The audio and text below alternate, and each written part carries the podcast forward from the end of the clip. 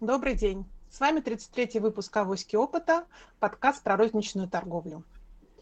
С нами сегодня в гостях э, Дмитрий Лакизенко, бизнес-консультант компании Teradata. Э, Дмитрий работал с, как на стороне ритейлера, так и на стороне производителей в таких компаниях, как Метро, Лента, Henkel, Сарали, Тетра Пак. То есть у него есть огромный опыт бизнеса как с одной стороны, так и с другой стороны. Тема нашей сегодняшней встречи – это регулирование цен производителей или розничные стратегии производителей. С вами, как всегда, в эфире также Камиль, Наталья и я, Екатерина. Я немножко сейчас расскажу вводную, почему мы все-таки решили взять эту тему, поскольку, мне кажется, ей недостаточно много внимания уделяется в формировании стратегии производителей. Вот у меня, например, был такой антикризисный случай, когда компания, которая производила бетонные плиты, газобетонные плиты, считала, что это не обязательно делать. Соответственно, кому, насколько, за сколько смогу продать, за столько и продам. И у нее, соответственно, была система дистрибуции, где были оптовики, соответственно, эти субдилеры. Субдилеры получали цену, отпускную цену на товар, то есть ту, ту, ту которую им давал завод, выше, чем один из оптовиков предлагал уже в интернете конечному потребителю. Причем субдилеры были заинтересованы в том, чтобы продвигать этот продукт. Продукт не сильно был известен в регионе, это Краснодарский край. Они рассказывали потребителям о том, какие хорошие свойства есть у продукта, чем он отличается от кирпича и почему имеет смысл выбирать его, а не кирпич. Оптовику было все равно. Ему было, что, ему было все равно, чем торговать, что кирпичом, что газобетонными блоками. Вот. И, соответственно, фактически один человек рушил всю систему, потому что субдилерам становилось неинтересно, поскольку, да, они образовывали потребителя, да, они рассказывали о продукте, но потом люди приходили в интернете, покупали этот продукт по очень-очень низкой цене у компании, которая не, не собиралась вкладываться э, ни временем, ни ресурсами, ни деньгами, да, в этот продукт. Э, на самом деле... Скажу честно, проект прошел достаточно быстро, когда мы выяснили эту ситуацию, как только человека выкинули с цепочки распределения товара, у компании все пошло на лад, и в итоге они распродали весь свой сток, и сейчас уже построили вторую линию по производству газобетонных блоков. Это один пример, который, в общем-то, показывает о том, что цены – это очень важный момент. Это при помощи политики формирования цен можно разрушить вообще практически все, либо, наоборот, построить себе хорошие продажи. Второй пример, который, наверное, я приведу и спрошу как раз от нашего приглашенного гостя Дмитрия, что он может порекомендовать, произошел со мной буквально вот на днях. Я хотела себе купить новый телефон Samsung эс двадцать один. Пришла в магазин, в магазине мне... не дали никаких скидок, более того, сказали, что рассрочка на самом деле как бы бесплатная, но рассрочка все равно будет стоить от тринадцати до восемнадцати процентов от стоимости цены. Мой телефон в трейд-ин не взяли, потому что он был там с битым стеклом. В общем, я ушла вся расстроена, думаю, что ладно, отложу покупку. И совершенно случайно зашла к ним на сайт по другой причине. И на сайте обнаружила следующее, что они на этот телефон дают скидку десять процентов. Параллельно они предлагают еще два продукта на, на сумму от двадцати процентов, двадцать процентов от стоимости телефона. Они предлагают э, рассрочку, причем эта рассрочка не только без, бесплатная с точки зрения банковских процентов, она еще компенсирует эти тринадцать-восемнадцать страховки, про которые мне говорили в магазине. То есть фактически общая сумма скидки составила тридцать два процента. Причем мы прекрасно понимаем, что операции интернет-магазина, они по, ну, по затратам сильно ниже, чем операция розничной точки в крупном торговом центре в Москве. Вот, на мой взгляд, здесь есть какая-то проблема. Дим, поделись, пожалуйста, своими мыслями на эту тему. Это нормально, то, что тридцать два процента предлагается в, в, в интернете и ничего не предлагается в рознице? Или, в общем-то, там нужны какие-то, может быть, разные функции у этих розничных точек? Вот я не поняла, что произошло, честно скажу. Кать, ну я, наверное, могу ответить на это следующим образом. Это типичная проблема, которая сейчас сложилась у производителей и продавцов в любых, по сути дела, каналах. Наверное, больше касается эф эм си джи. К технике меньше этот кейс для меня там более странен, потому что сейчас техника, в общем-то, все больше и больше переходит продажами в интернет и пытается ее всеми способами уравнять со всеми возможными доступными ценами. То есть магазины, офлайновые точки стараются приравнять по цене к интернет-магазинам. Я не знаю, слышали вы или нет, но MediaMarktSaturn после пандемии сказал, что они закрывают, по сути дела, все свои магазины в Германии и будут торговать исключительно через интернет. Соответственно, весь офлайн MediaMarktSaturn, крупнейшего продавца бытовой техники, электроники в Германии, переходит полностью в онлайн. Потому кейс, который у тебя случился, он странен, а вот история о том, что разные каналы сейчас страдают тем, что между ними нет порядка по взаимодействию, это, наверное, очень распространенная ситуация. Поясню, допустим, более четко на примерах, которые есть с ритейлом. Ритейл сейчас занимает огромную там, лидирующую роль в продажах большинства производителей. Там идет прямое взаимодействие с покупателем, и туда производители вкладывают максимальное количество скидок, внимания и маркетинговых активностей, что отражается на цене. При этом, при всем, у нас все-таки рынок еще не на девяносто процентов представляет из себя современную торговлю. Есть большое количество каналов, которые дистрибьюторы должны, могут и вынуждены продавать товар для того, чтобы он покрывал все каналы продаж и все возможные точки соприкосновения клиента с товаром. И получается такая картина, что дистрибьюторы вроде как обеспечивают только логистическую составляющую, не должны бы получать большие скидки, потому что, ну, как бы не за что. Логистика стоит не так дорого, маркетинга в этом канале нет, ваша задача только довести товар. При этом, при всем, когда наступают какие-то критические дни, они наступают практически у всех производителей в конце квартала, а иногда и в конце месяца, а в конце полугодия еще большие критические дни, когда не хватает продаж, и всем срочно нужно куда-то продать. Что делают? Продукт под какими-то различными маркетинговыми активностями заливают в канал дистрибьюторов, частью на сток, частью под какие-то дисконты, для того, чтобы его через канал опта и дистрибьюции распродать. Но аналогичную историю делает и ритейл на текущий период времени. То есть, если вы посмотрите, Metro Cash энд Carry торгует оптом, Лента торгует оптом. Если вы посмотрите, оптом торгует и Магнит. Оптом торгует практически любая из а, крупных сетей. Есть оптовый канал, в котором есть какие-то игроки, которые продают, а, которые, вернее, получают продукт по оптовой цене. То есть ниже даже того, что продается на полке в магазине с большими маркетинговыми дисконтами, и разъезжается по, по рынку. И вот тут-то и возникает нюанс. Оптовому каналу таких скидок не дали, а розница в опт может торговать дешевле, и происходит некоторое искривление рынка в разную сторону. Сначала дистрибьюторы где-то, есть такая, такое слово, подлили. Где-то, допустим, после этого произошла какая-то активность и э, розница на рынок выплеснула товар по более дешевой цене. И этот контроль у производителя, он теряется.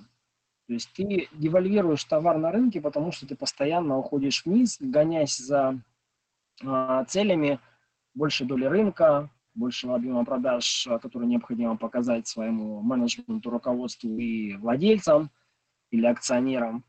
Это все загоняет сам по себе товар в ситуацию, когда у него девальвируется цена. Что Дим, это из себя представляет в качестве лицевки? Да, пожалуйста. Скажи, Но, пожалуйста, говори, да. Получается, что сам, сам производитель, в общем-то, портит себе жизнь на будущее. То есть, по идее, с одной стороны, он должен контролировать, потому что мы, когда ты говоришь слово перекос, я так понимаю, что это не позитивно, а негативно. Вот. И в итоге получается, абсолютно, что да. В угоду каким-то операционным задачам стратегически компания тебе подрубает суп, на котором сидит. Но это так и есть. Это так и есть. То есть эта тенденция, она наметилась, она э, очень различна от производителя к производителю. Я сейчас там эту тему затрону. Но картина такая, что в угоду операционным показателям, которые необходимо выполнять, ты действительно производишь активности, которые, они не маркетинговые по большому счету, а активности, которые портят тебе маркетинговое, маркетинговое позиционирование товара на рынке.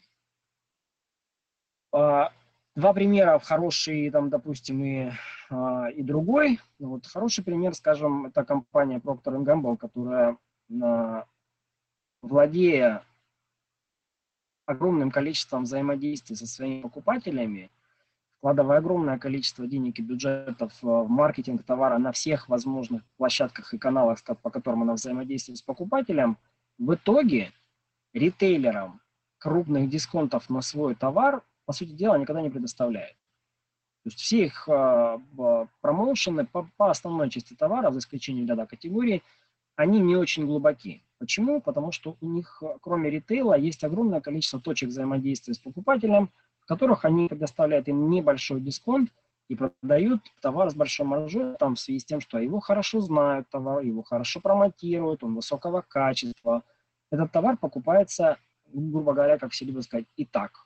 Но это не так, это, это очень большие усилия маркетинга на его продвижение. Ну, то есть, получается, ты, получается, не бренд, да? Получается, у них сильный бренд, если за счет этого да. они могут регулировать вот как раз вот такие моменты. Совершенно верно. Это сильный бренд, это сильный маркетинг, это хорошо обученная команда продаж, это хорошо сбалансированные эм, цели по продажам в каждом из каналов с пониманием, какой канал перспективен, какой не перспективен, когда он может принести. И ты, работая во всех этих направлениях, над товаром, над маркетингом, над командой, над мотивацией, над э, бонусами и скидками своим партнерам, ты минимизируешь необходимость решения срочных каких-то задач, когда у тебя что-то нужно срочно допродать, путем слива товара по дешевой цене.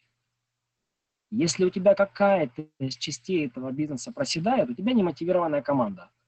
Сколько угодно ты можешь э, давать дисконтов, организовать маркетинговые акции. Если люди не в состоянии или не мотивирован продукт правильно в каждом из каналов продать, у тебя начинают проседать продажи, ты начинаешь принимать меры в других э, частях и подразделениях, что, собственно говоря, обычно заканчивается опять снижением цены, потому что нужно что-то резко сделать. Если у тебя производство несовершенно, ты опять, получается, вынужден решать вопросы своего э, производства, которое не вовремя, не качественно, э, не своевременно что-то производит или поставляет, тем, что ты нагоняешь эти э, просадки в э, операционном бизнесе, путем резкого увеличения взаимодействия с покупателем, опять же, за счет цены. Ты не в состоянии оперативно компенсировать это в маркетинге. И стоит одному из этих кусков просесть, у тебя начинаются сложности, которые ты вынужден реализовывать через понижение цены и наращивание объема. Но стоит тебе, как компании, которая, может быть, не владеет таким сильным брендом, не владеет таким а, совершенным, там, не знаю, производством, чем-нибудь еще, а, потратить усилия на то, чтобы мотивировать команду или систематизировать свои продажи, ты можешь резко увеличить себе товарно-денежный поток, который использовать в те зоны, которые ты э, считаешь следующими для развития, в маркетинг товара. И тем образом наращивать э, с низкой базы, грубо говоря, э, позиционирование бренда, его знание, его узнаваемость. Вот, наверное, так. Ну, то есть, получается, да, что как бы не в канал вкладывать, да, а в конечного потребителя. Примерно об этом, об этом речь идет. Хорошо, Дим, я понимаю. По сути дела, история... Да, да, конечно. А, смотри, Наташа, сейчас у меня вопрос тебе будет. Вот скажи, ту ситуацию, которую я писала, да, тридцать два процента скидки в оптовом канале, в, в розничном канале, в интернете, да, на ну, достаточно дорогой продукт, это на самом деле очень сильное нарушение ценового позиционирования. Но мы сейчас же вот все потихоньку перетекаем в онлайн, и мы очень много говорим, что большая часть продаж будет происходить в онлайне. Вот как тебе видится будущее всего этого? Ну, понятно, только хочу, чтобы ты все-таки прокомментировала кейс, потому что он действительно странный. Вот. И расскажи, как тебе кажется, это будет происходить, взаимодействие вот этих двух каналов, должны быть там цены одинаковые, разные. Там, понятно, что розница денег больше тратит на то, чтобы физическая розница, чтобы жить, да, и мы все равно ходим в физическую розницу, потому что я сначала пошла, потрогала телефон, поговорила с консультантом, я посмотрела, мне рассказали все плюсы и минусы, и после этого я купила его в канале, который мне не казал никакой услуги, с тридцатью двумя процентами скидкой. Ну, у меня другое мнение, честно говоря, на эту тему, да, я не думаю, что содержать офлайн розницу в далекой перспективе будет сильно дешевле, чем онлайн розницу. Я все-таки за то, чтобы бренд, наверное, всецело оценивал свои усилия, да, потому что иначе мы там договоримся о том, что производство вообще содержать невыгодно, да, а продавать одни миражи вместо продуктов мы не можем. Вот, поэтому, наверное, корректнее говорить о том, что стратегия ценообразования зависит в целом от стратегии вообще развития компании, в целом от стратегии развития бренда. Да? В данном случае, ну, конкретное частное решение, которое принял там человек, может быть, до конца не понимающий все механики, да, и оно просто не совсем корректное, да. Вообще для меня, например, ну, неправильно, когда цена на один и тот же продукт зависит от канала, в котором она представлена. Обычному потребителю это непонятно, и, в общем, не особо нужно с этим разбираться. Сегодня достаточно много примеров, когда закажи товар, получи через пятнадцать минут выдачи в физической рознице, да, и цена интернет-магазинов, ну, интернет-канала, да, часто дешевле, чем цена просто прийти купить с полки. Я думаю, что эта ситуация временная, и в стратегической перспективе разницы не будет. Мы можем наблюдать эту тенденцию на примере других стран. Да, то есть цена выровняется. Вот. И я считаю, что со стратегической точки зрения вопрос важен не канала, в котором мы делаем выбор, да? Вопрос важен того, насколько продукт отвечает моим ожиданиям как потребителя. Я его куплю за определенную цену. Но с точки зрения там работы как консультант, например, с компанией, я скажу такую историю. Да, зачастую из-за недостатка опыта, из-за вот того, что Дмитрий озвучил как причины, там, товар не того качества, еще чаще просто ну, несинхронно выполняет производство заказы, и они вообще, в принципе, не имеют здесь организации производства, например, отгрузок и поставок этого товара в сети, там, совершенно неважно, в офлайн или в онлайн, там, да, историю, что не сбалансирован маркетинг и продажи, не мотивированы люди, и вообще, как бы, многие вопросы не проработаны между, там, стратегией и операционной деятельностью, да, то есть они просто не прописаны, и люди принимают решения, как умеют в конкретной, там, острой ситуации, там, да, поэтому появляются, конечно, просто, откровенно говоря, ошибки, да. Если поговорить и сравнить, например, работу какой-то компании-производителя с дилерским каналом, там, да, или, там, с оптовым, например, и они, посмотреть, что они предлагают ритейлу, такое ощущение, что они вообще не понимают очень часто разницы между бизнесом дилера и бизнесом ритейлера, да, и это действительно имеет место часто на рынке быть. Вот. Но уровень компетенции растет, люди потихоньку начинают друг друга слышать, да, поэтому разговоры о некой единой стоимости продукта на полке для конечного потребителя, они имеют место быть. Конечно, у каждой сети свое позиционирование, если там ваше позиционирование продукта и позиционирование сети, да, то есть ориентировано на одни и те же целевые аудитории, то никакого смысла создавать конфликт между каналом сети, там, своими какими-то собственными решениями, там, или решениями, завязанными на оптовика, его просто ну, не имеет смысла делать. Да? То есть если вы продаете оптом и при этом вообще не понимаете, какой бизнес ведет ваш партнер, да, считая, что он дальше окажет сервис и перепродаст, и будет рекомендовать розничную цену там, конечному розничному производителю, да, а в этот момент он берет и просто делает там, цену дешевле, выходя в розничный рынок сам, как конечный продавец, да, ну, в данном случае задавайте вопросом, а как вообще у вас устроены политика и правила работы с вашими партнерами, да, что вы вообще контролируете в этом и чем вы вообще в этом управляете, да. Мы не можем навязать цену ритейлеру, да, у нас нет такого законодательного права, но рекомендовать имеем полное право. А вот уж, извините меня, сворачивать или разворачивать партнерство с конкретными компаниями, это уж точно зависит от нас, как от производителя. Мы вполне можем поставить в стоп отгрузки конкретный канал, да, и у нас тоже есть своя сила и своя власть в этом смысле влиять на то, что происходит там на рынке, да. Но опять-таки, если ваш партнер грамотно продает ваш продукт, да, и действительно вы вместе обсуждаете, каким образом это выставить, выложить, объяснить, как научить пользователя этим пользоваться товаром и так далее, да, какой смысл там рушить это отношение. Каждый должен зарабатывать свою маржу на своем этапе, это должно быть интересно и выгодно и производителю, и продавцу. Если в этой цепочке кто-то страдает недальновидностью, да, понятно, что эти отношения просто ну, достаточно быстро закончатся. То есть если вы как производитель считаете, что вы сделали гениальную вещь, произвели товар, и продать его как бы в розницу очень легко, ну, попробуйте, откройте свой электронный магазин и научитесь продавать, да, и вы все поймете, что это очень такой операционный бизнес, который никаких там сумасшедших денег не, не зарабатывает, да, что зарабатывают все достаточно неплохо трудом. Поэтому я думаю, что это выровняется, и, на мой взгляд, это все-таки придет к единой политике ценообразования, да, через какой-то период времени. Шок у людей от канала там, онлайн уйдет, и все будет работать так же, как и во всех других практиках там, не знаю, последние шестьдесят лет. Ну, наверное, да, я соглашусь, что, пожалуй, движение должно быть, но если мы сейчас посмотрим на ситуацию, которая сложилась на данный момент, да, например, вот возьмем э, направление косметики, возьмем э, одного из лидеров рынка, а может быть и лидера рынка, компании «Литуаль», которая раньше делала скидки два раза в год, сейчас она скидки делает чуть ли не раз в месяц. И, в общем-то, скидки достаточно глубокие. На дорогие продукты они прям очень глубокие, там до пятидесяти процентов скидки идет. Вот, хотя, в общем-то, розничный канал достаточно долго существует уже на рынке. До сих пор, видишь, не обучились. С другой стороны, мы там можем посмотреть на ситуацию онлайн, которые достаточно сильно доминируют маркетплейсы. Маркетплейсы тоже такая разработка недавняя. Занимают они большую долю рынка, да, то есть мы можем сколько угодно говорить, что мы там с, с, с нашим партнером договоримся, но вот маркетплейс – крупный игрок. Мы производитель, мы явно меньше, чем маркетплейс, просто очевидно, да, потому что у них огромные обороты.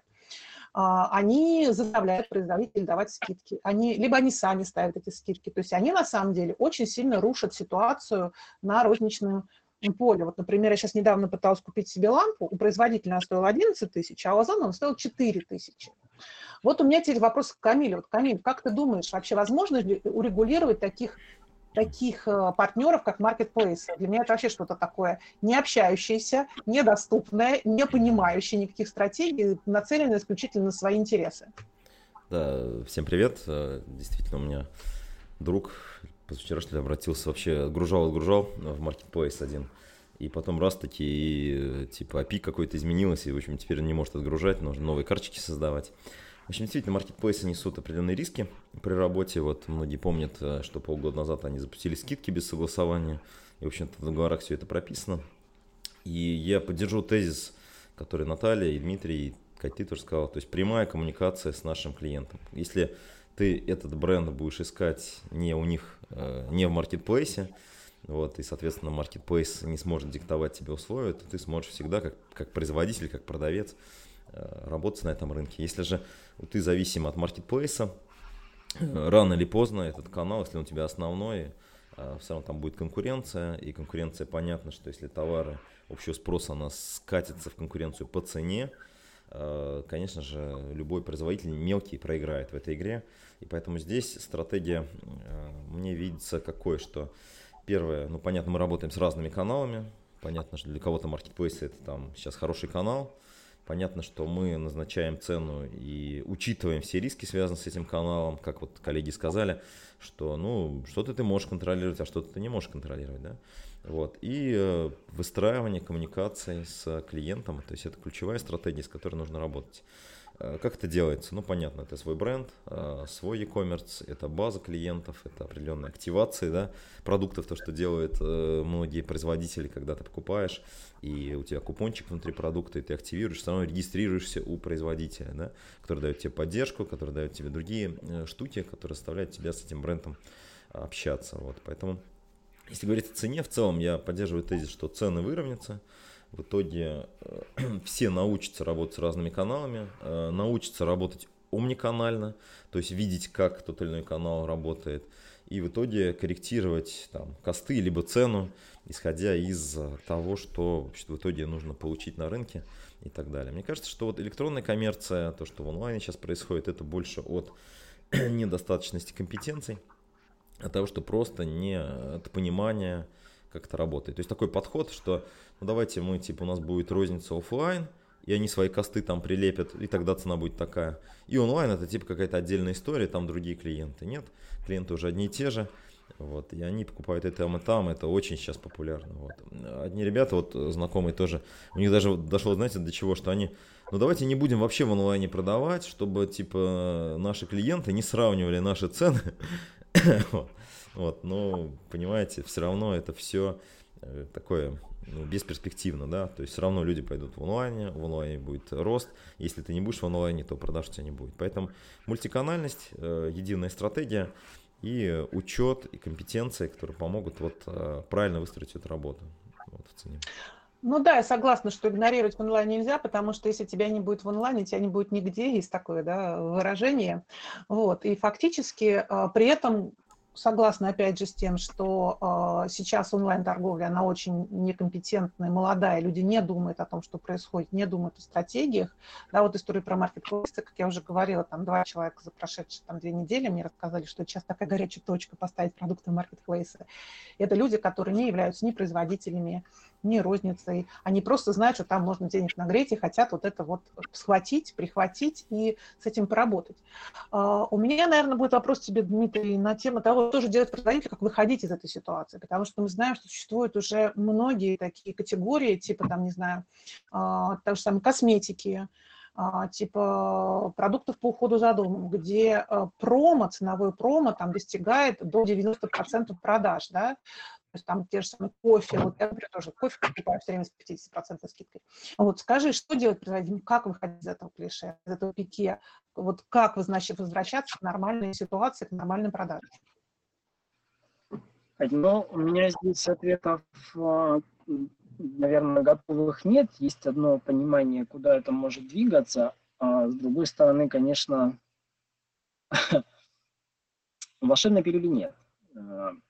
И сказать о том, что можно это быстро закончить, это быстро закончить нельзя, потому что для этого нужна договоренность, наверное, всех компаний между собой о том, что мы не делаем больше таких промо, глубоких не уходим никуда, но это, а, картельный сговор, б, это э, сговор э, зафиксировать позиции этих компаний на рынке в том состоянии, в котором есть. Скажем, Procter энд Gamble владеет там, пятьюдесятью процентами рынка, а Henkel двадцатью пятью процентами.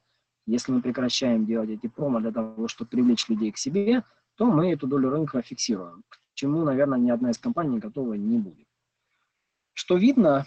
Это вот видно, наверное, то, что персонализация взаимодействия с клиентом будет позволять шаг за шагом уходить от необходимости проводить глубокие промо.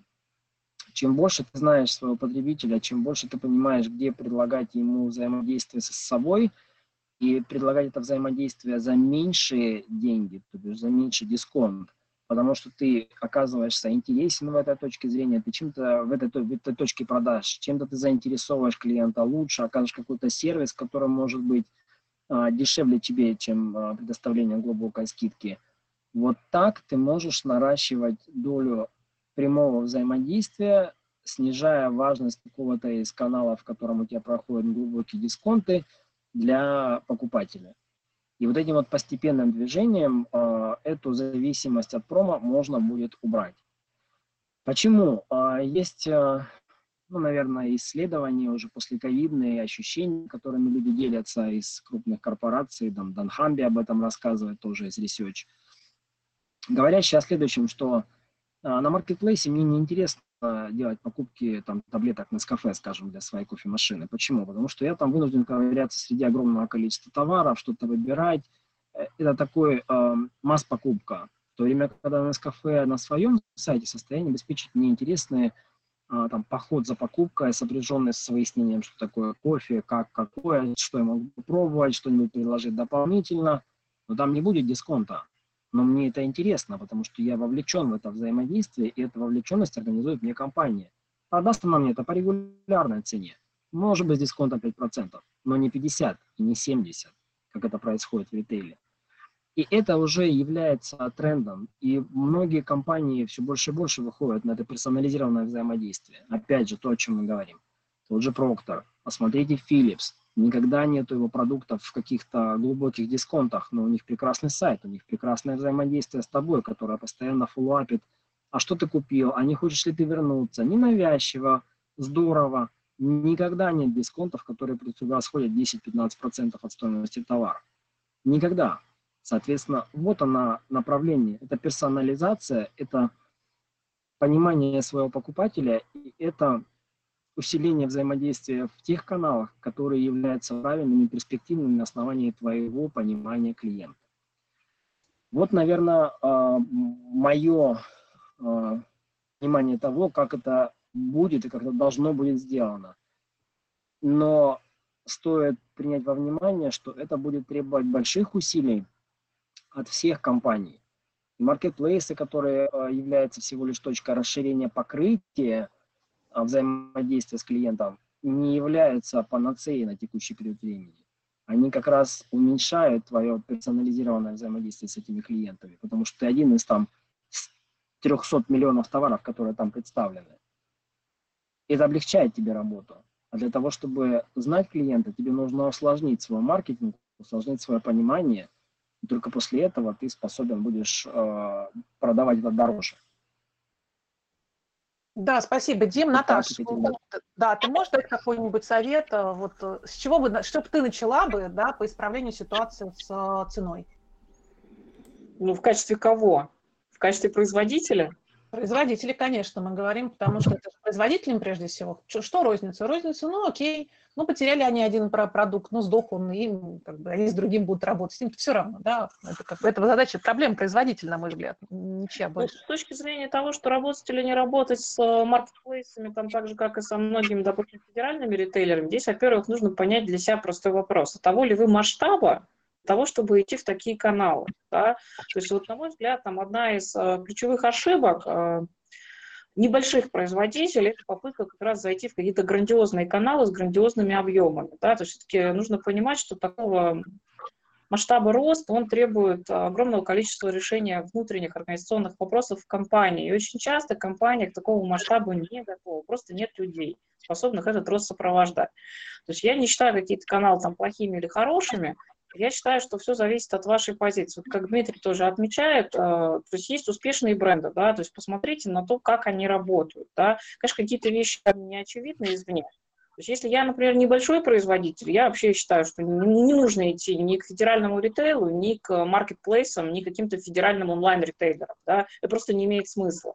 Вы сделаете свой бизнес, поймите четко свою нишу, поймите, в какой территории вы можете работать, да? Предложите своему потребителю дополнительный сервис, да, который будет ему интересен и важен. Предложите некое информационное сопровождение, создайте свое комьюнити. Когда это не стоит задача там, сделать грандиозный всемирный масштаб, да, или там, масштаб на уровне всей страны, или, там, например, европейской, там, уральской части, да, как правило, как раз это хорошо работает, это можно относительно небольшим количеством людей в вашей команде сделать качественно. Когда вы качественно завоюете истинное отношение к вашему бренду, вот тогда уже начинаете думать о развитии, о масштабировании своего бизнеса. Если вы находитесь в этом формате, то, конечно, маркетплейсы предоставляют вам огромную возможность масштабировать ваш, узнаваемость вашего бренда. Да? Туда приходят люди, которым интересно попробовать не просто дешевле, да, а интересно посмотреть, наверное, разнообразие как раз ну, брендов. Да? То есть ни одна история в офлайн-ритейле не может выложить на полку такое количество разных производителей. Да? И люди, которые приходят, они приходят посмотреть, что новенькое появилось. Вот если вы для себя смотрите, например, это как на некую маркетинговую возможность, как на рекламу там, своего бренда, своего продукта, ну почему нет? Да? А, опять-таки, да, вы не можете там сразу повлиять на цену, да? Но здесь оцениваете риск, да? То есть вы можете в э, какой-то краткосрочный период времени предложить свой товар, может быть, сильно ниже там, той стоимости, которая вам интересна, если вас поставят в такие положения маркетплейс, да? Совершенно не факт, что, кстати, он вам это сразу изначально начнет так делать. Они все равно тестируют интерес, да? И они тоже хотят зарабатывать больше, они же процент получают от конечной цены продажи, да? Там, и сильно там удешевлять, поэтому интереса нет. Да, а, поэтому, да. Наташа, да, спасибо, поэтому пробуйте. Спасибо. Я думаю, что найдете какой-то микс в вашем случае. Да, спасибо тебе большое, Наташа. Камиль, вот какой ты бы дал совет по первому шагу к нормализации розничной цены для производителя? Ну, первое, наверное, нужно ответить на вопрос, что такое продукт, что такое цена и как она формируется, да. То есть вы должны создать ценность, вы должны найти своего потребителя. Кому и что мы продаем, вот это, наверное, два самых главных вопроса, на которые нужно ответить. И дальше уже, ну, вопрос уже как, как продвигать, использовать канал. Здесь можно совершенно разным способом. Вот я считаю, что онлайн сейчас это возможность очень быстро проверить, быстро протестировать.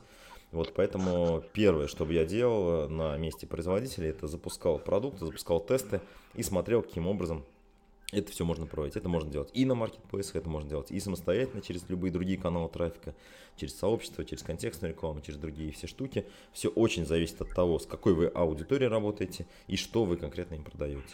Вот. И, соответственно, цена, она выстраивается из этого. Да?